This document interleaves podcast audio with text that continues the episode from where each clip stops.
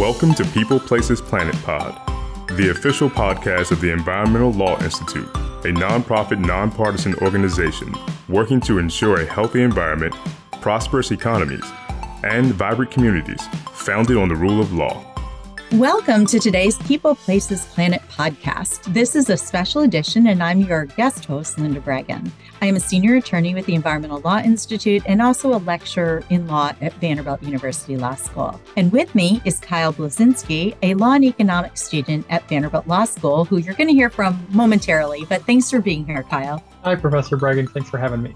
Today, we're extremely fortunate to have Harvard professor Cass Sunstein to discuss with us his article entitled Arbitrariness Review and Climate Change, which was published in the University of Pennsylvania Law Review. We're also delighted to have Vanderbilt professor Kip Viscusi here, who will be leading the dialogue with Professor Sunstein. And as appropriate, Kyle and I may chime in with some questions.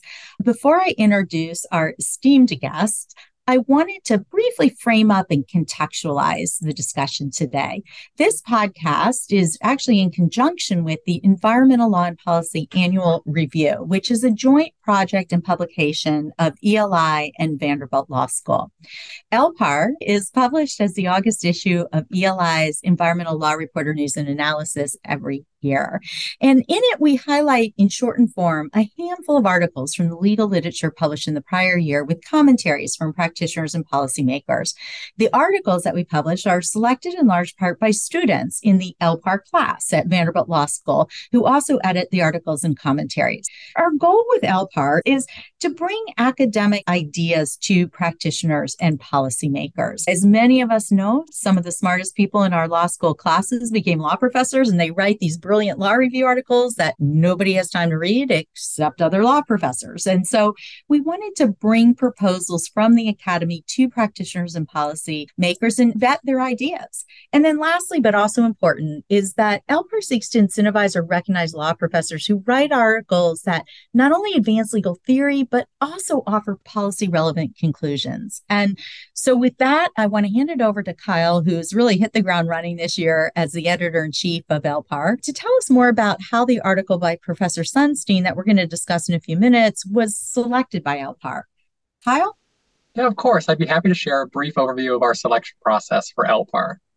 We consider most of the environmental articles published in the prior year in both the top law reviews and environmental law journals published in the United States. what we're really looking for are articles that address an issue of major importance to environmental quality and that offer a law or policy relevant proposal Articles that satisfy those two threshold criteria then get evaluated using ELPAR's four evaluation criteria persuasiveness, impact, creativity, and feasibility. We ultimately identify what we call our top 20 articles through extensive class discussion with both the student editors and our professors based on those criteria. This year, Professor Sunstein's article is one of the five selected for recognition. And with that, I'd like to provide just a brief overview of the article to help frame the discussion that's to come. And I'll use as much of the quoted language from Professor Sunstein's article as possible to really make sure I'm capturing it accurately. Professor Sunstein's article explores the relationship between judicial review of agency action and the social cost of carbon, and pays particular attention to what is called arbitrariness review. Now, there are a lot of concepts packed into that description that I think we can use some help parsing them out. so I'll try to do my best here. Let's start with the social cost of carbon, or greenhouse gas emissions, which attempts to quantify and monetize the harm caused by a ton of carbon emissions.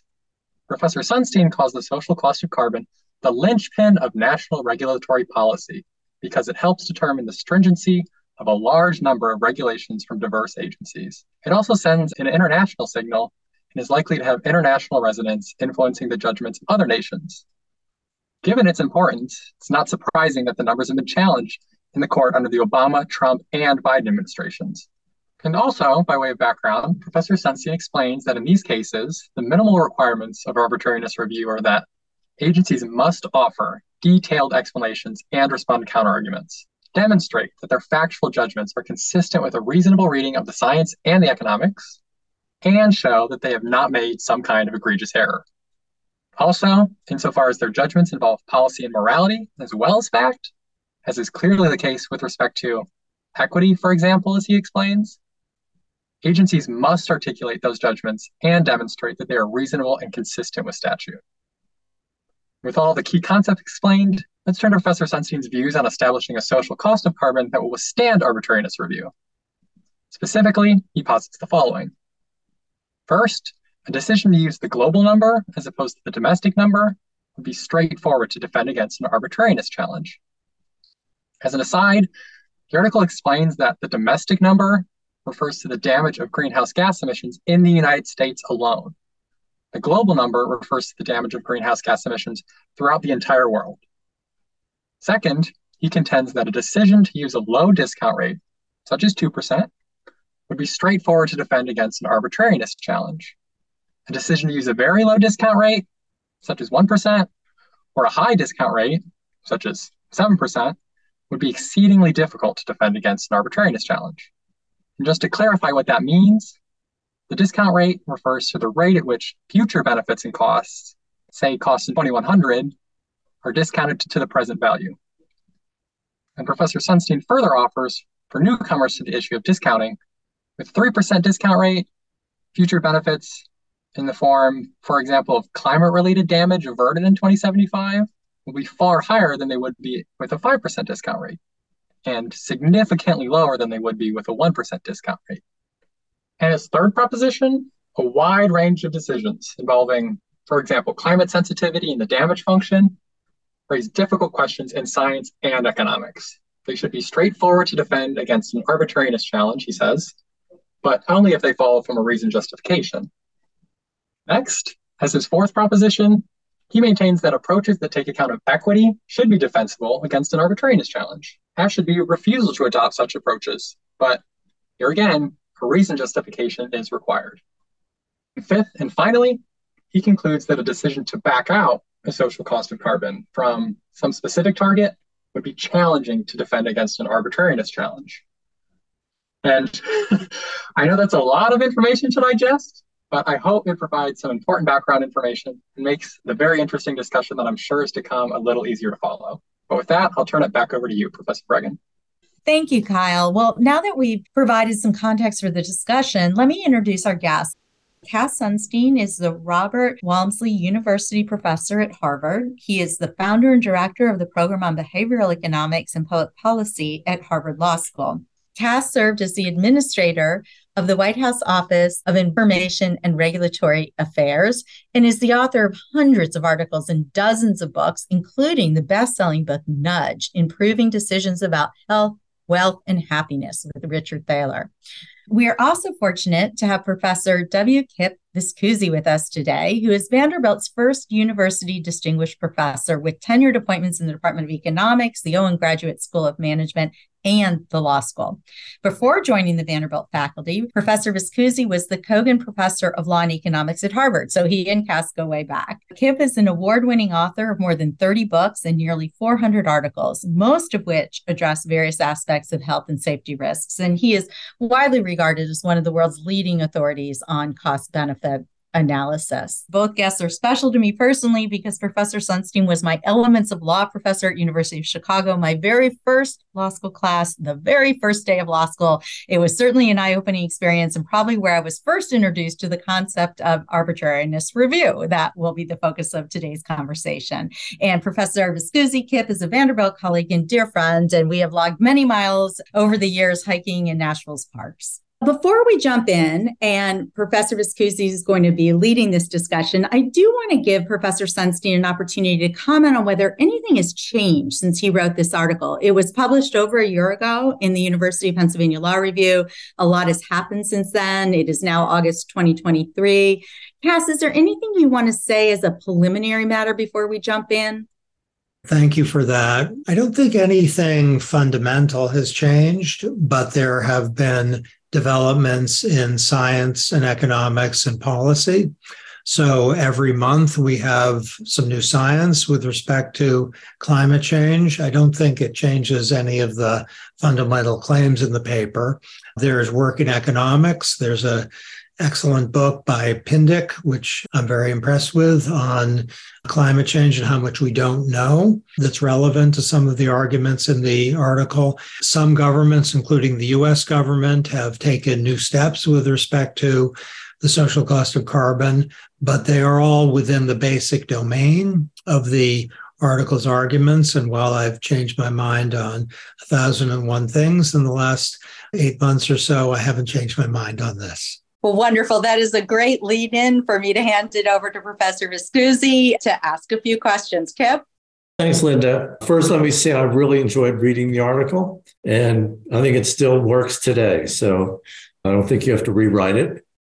I've come up with about five areas that we can talk about. I'm not sure if we can get to all of them. But let me start off with the first one global versus domestic. And this is sort of a softball question, given the fact you probably expected I'd raise this issue.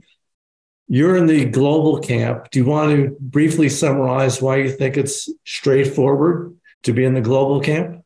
My, mainly focused for purposes of this article on what would be arbitrary for the government to do, where arbitrary is the legal term of art, not on the question what should government do as a matter of first principles. I can speak to that as well.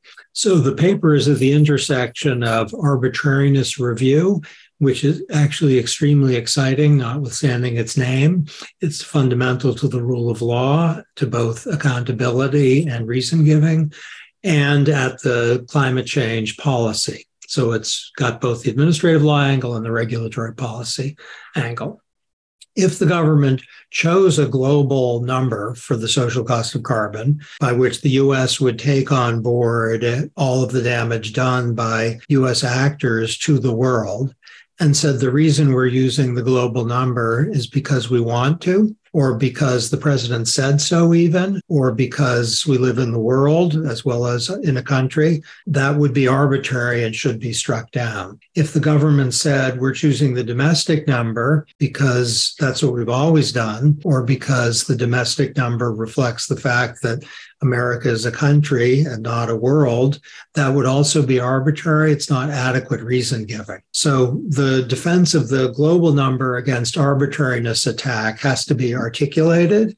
Let me give two articulations which have been offered by administrations, which do seem to me arbitrary and would fail arbitrariness review.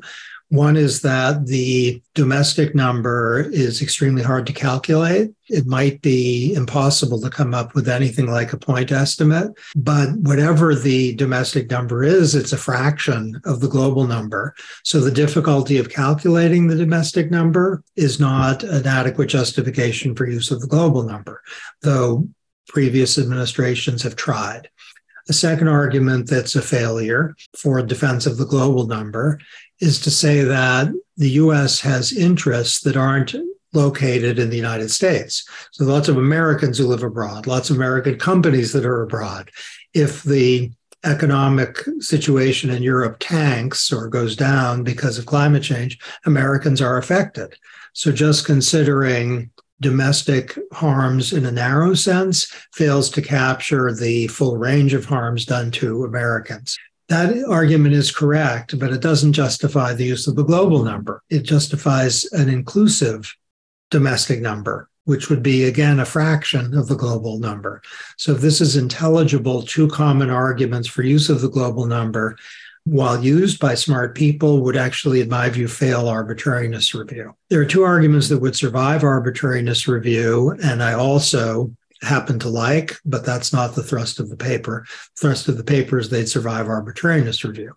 One is that we are moral cosmopolitans in the sense that when American companies do things that hurt people in other countries, we feel responsible for that, which is not a justification for foreign aid, though I'm in favor of foreign aid. It's a justification for avoidance of foreign harm. So if Americans do something that's equivalent to a tort, by causing risk, let's say, or harm in other countries, to take that on board on moral grounds is not arbitrary. So it might be inconsistent with some statutes, but it's not arbitrary. It's a moral position which is honorable.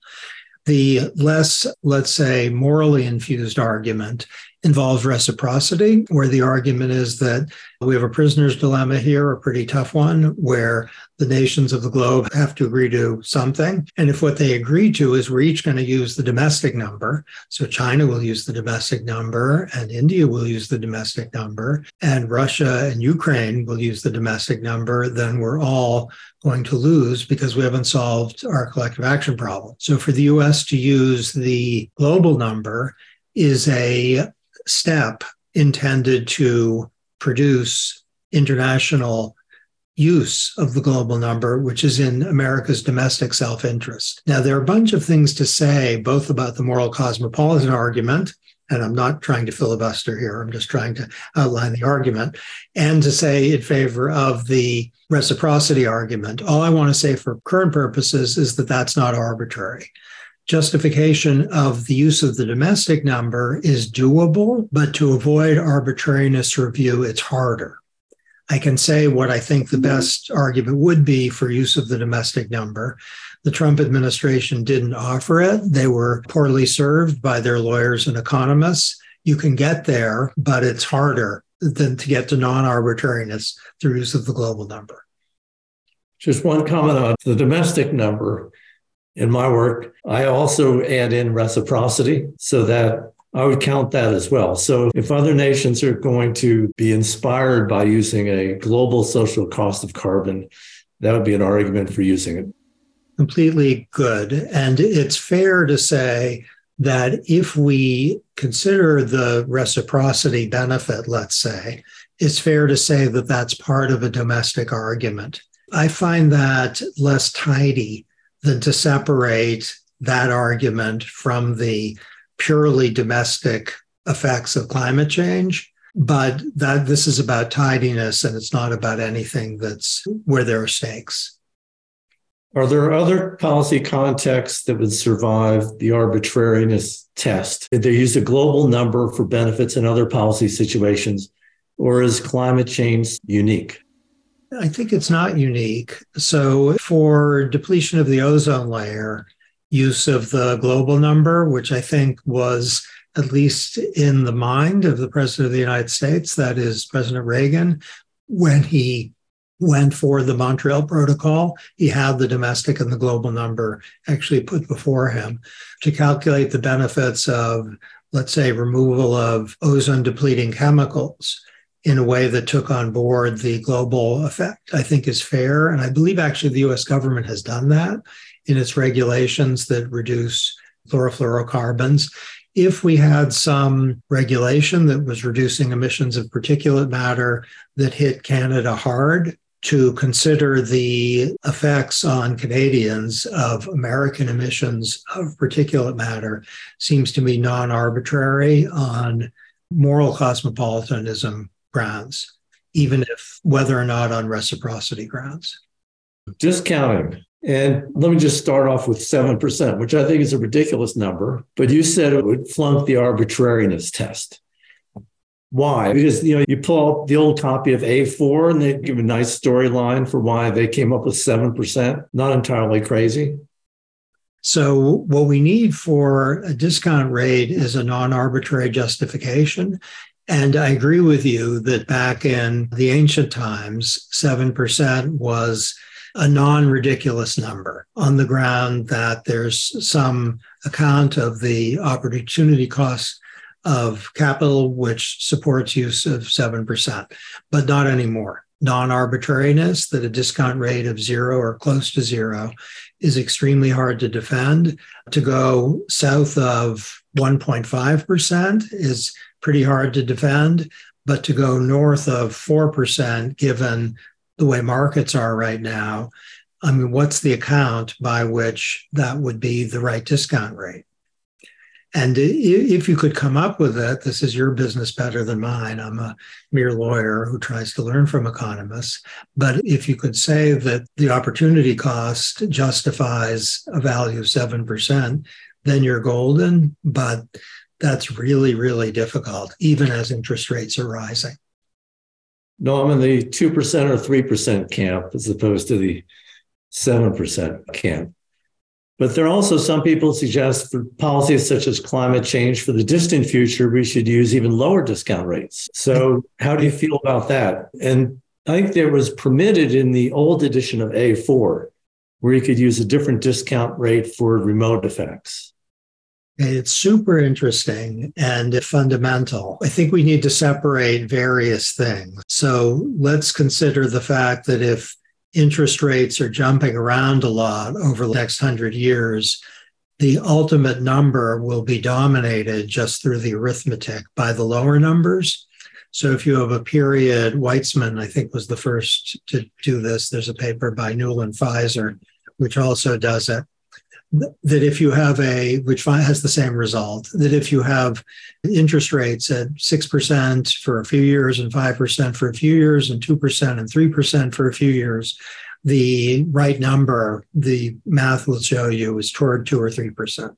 So over long time periods, the low number is going to just dominate in terms of what the right number is to use on the arithmetic. There's nothing contentious about that with respect to economics or morality. It's just how it works out.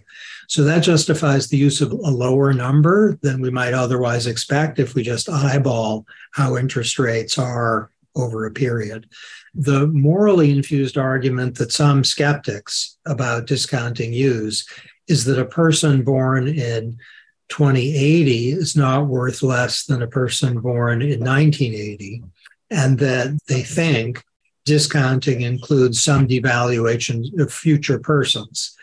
If discounting does entail some discounting of future persons, so much the worse for discounting. And there are some assessments of discounting which have that feature. It's not an incomprehensible intuition. Like you might discount your future self compared to your present self on any number of not irrational grounds. You might think that my future self is going to be super rich, or you might think my future self might not be at all. So I'm going to discount reflecting that possibility. But in the intergenerational case, those arguments don't work. I agree with the critics of high discounting and some people who report to be critics of discounting. They shouldn't discount welfare of future persons. Or if you should, it should be really low discounting of welfare of future persons. But we're not discounting welfare, we're discounting monetary equivalents. And that suggests a discount rate makes sense given the fact that you can invest the money and see it grow. What gets a little confusing, and we're getting pretty technical here in the intergenerational case, is are the people, let's say four generations from now, going to be helped by the wealth of this generation or the next?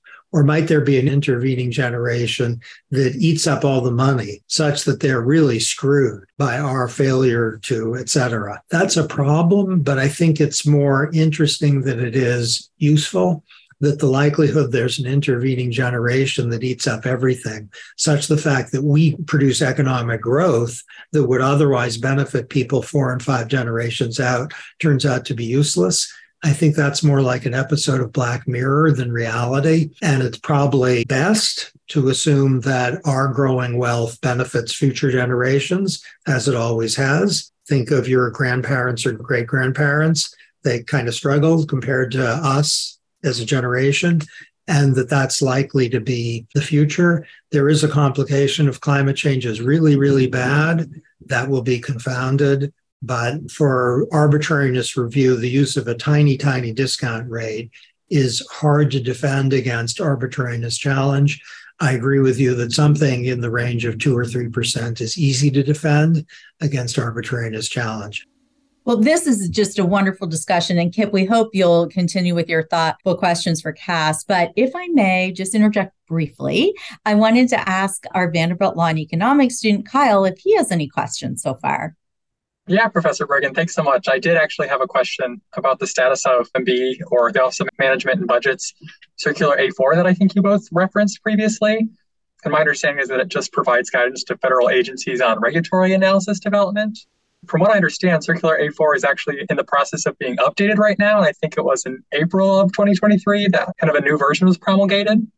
So I was wondering if either of you could provide any insights on the status of that process or some of the proposed changes that are included in the new version of Circular A4? So I'm in the Department of Homeland Security and I'm involved in the A4 process. So I think I can't talk about it. I can't talk about it either. Sorry. I guess that I guess that makes you some of the best and simultaneously the worst people to ask that question. We'll just have to wait and see how the process develops. I want to head it back to Kip, who I think has some follow-up questions related to equity that he wants to discuss. Kip, back over to you. We're going to start getting more information about regulations and justifications for regulations based on equity. First, do you see any arbitrariness issues that are likely to arise depending on the different criteria different agencies use? And second, in the light of the affirmative action decision, how far can we go in looking at, at equity? These are fantastic questions. Thank you. So, if there is weighting that favors people of particular skin color, given the affirmative action case, that's in real trouble, that anything that is race conscious is presumptively invalid and the presumption of invalidity is very strong. So, insofar as equity means weighting people of color, the Supreme Court has raised very severe doubts about that. It wouldn't be that it's arbitrary, it's that it would violate the Equal Protection Clause. If there is weighting in terms of equity that, let's say, says a dollar to a poor person is worth more than a dollar to a rich person, that's clearly not arbitrary. And I think right now, not to do that faces a not crazy arbitrariness challenge, though a refusal to give more weight to a dollar in the hands of the poor than the rich would survive arbitrariness review on multiple grounds economic grounds and administrability grounds. So the weighting would have to be race neutral. But if it's based on the fact that money for the poor is worth more than money for the rich, that should be completely fine. There's real complication here because it might be the regulation that benefits poor people by delivering them, let's say, something that matters more to them than rich people. Let's say it's refrigerators that cost less to operate. That's better for the poor than the rich. It might be that they cost more to buy. So you're buying refrigerators, if you can afford to buy refrigerators, that are like a punch in the nose to buy because for you, that extra money is a lot of money whereas for a rich person, it's not. So, a trick for distributional weights is we, I think, have to look at both sides of the ledger to survive arbitrariness review. And there's a Court of Appeals decision called corrosion proof fittings that is in spirit in the same mode, where it says you can't discount one and not discount the other. You can't weight one and not weight the other. So, this is a wonderful discussion, right? Smart, thoughtful. My question is Are today's judges, today's justices likely to share your analysis and share your views? The makeup of the judiciary is obviously changing considerably. I don't know if you're comfortable commenting on this, but curious what you think the real world application is. Yeah, this is fantastic, and I'm perfectly comfortable talking about it. So, we actually have not quite data, but data points. The Trump administration's use of a low social cost of carbon, let's just call it that, was struck down by a lower court. And the most sympathetic understanding of what the lower court said was the Trump administration didn't adequately defend the use of the lower number. Not that it couldn't, but it didn't. So that's a real judge. There was a real judge who struck down the Biden choice of the global number and said a bunch of things about arbitrariness and legal interpretation that were ultimately very hard, I think, to defend. It was a little bit of a blunderbuss opinion. But if an administration chose, let's say, a high social cost of carbon, I think the courts would be asking why a low discount rate? What happened to three and 7%? And if 7% seems unreasonable, why not 3%? That would demand a justification. The choice of the global number is vulnerable on arbitrariness grounds. I think it should survive if it's adequately defended. But there are some other things to worry about, which my paper discusses. One is the major questions doctrine, which says, you know, the Congress has to authorize an agency to do something really big are transformative. It could be argued that the use of the global number is really big and transformative. And I think that's not a convincing objection, but it's something the courts would listen to attentively. We also have to ask whether statutes authorize the use of the global number. And there isn't a simple answer to that because we have to know what statute we're talking about. If it's a statute which is clearly focused only on domestic effects, then the global number is in trouble. One thing that might emerge, by the way, we'll see how it plays out, is there are regulatory impact analyses, which I love dearly. And then there are kind of legally determinative justifications for decisions. So an agency could say, we're choosing the global social cost of carbon and a low discount rate. And we notice that there are high benefits as a result, and the benefits justify the costs, and that's why we're proceeding. If an agency does that, call it EPA, then all of the legal challenges to a high social cost of carbon are immediately in play. They're there because it's outcome determinative, as the justification was explained. Or the EPA might say that our statute isn't a cost benefit balancing statute. It requires us to do what's feasible, taking account of costs. And that's what we're doing. It's feasible, taking account of costs. Then it could say in the regulatory impact analysis, we have a very high social cost of carbon, look at the big benefits. But those might not be legally determinative, in which case the regulatory impact analysis is a very important document but it doesn't provide the foundation for a legal challenge because it's not for the foundation for the agency's choice of standard. The foundation for the agency's choice of standard is feasible taking account of cost. Well, thank you for your very thoughtful answer and for being here with us today. I think this is perhaps a good note to end the discussion with, and for me to thank both Cass and Kip for taking the time out of your very busy schedules to record this podcast. It was a fascinating discussion. Please join us for future ELPAR podcast on ELI's People, Places, Planet podcast platform. That's a lot of alliteration. Prior ELPAR podcasts can be accessed on ELI's ELPAR website. And please look for a list of this year's article selections in November, as well as the date for our next ELPAR conference this spring, where authors of the selected articles and commenters will discuss some interesting proposals from the legal academic literature on law and policy from the prior year. And in the meantime, please check your preferred source for podcasts to listen to more People, Places, Planet podcasts and we hope you'll join us again soon. Thank you for tuning in to People, Places, Planet Pod, brought to you by the Environmental Law Institute. We would like to hear from you, so please send us your questions, comments, and ideas to podcast at eli.org. And if you're interested in learning more about our work, attending one of our events, reading our publications, or becoming a member, please visit our website at www.eli.org.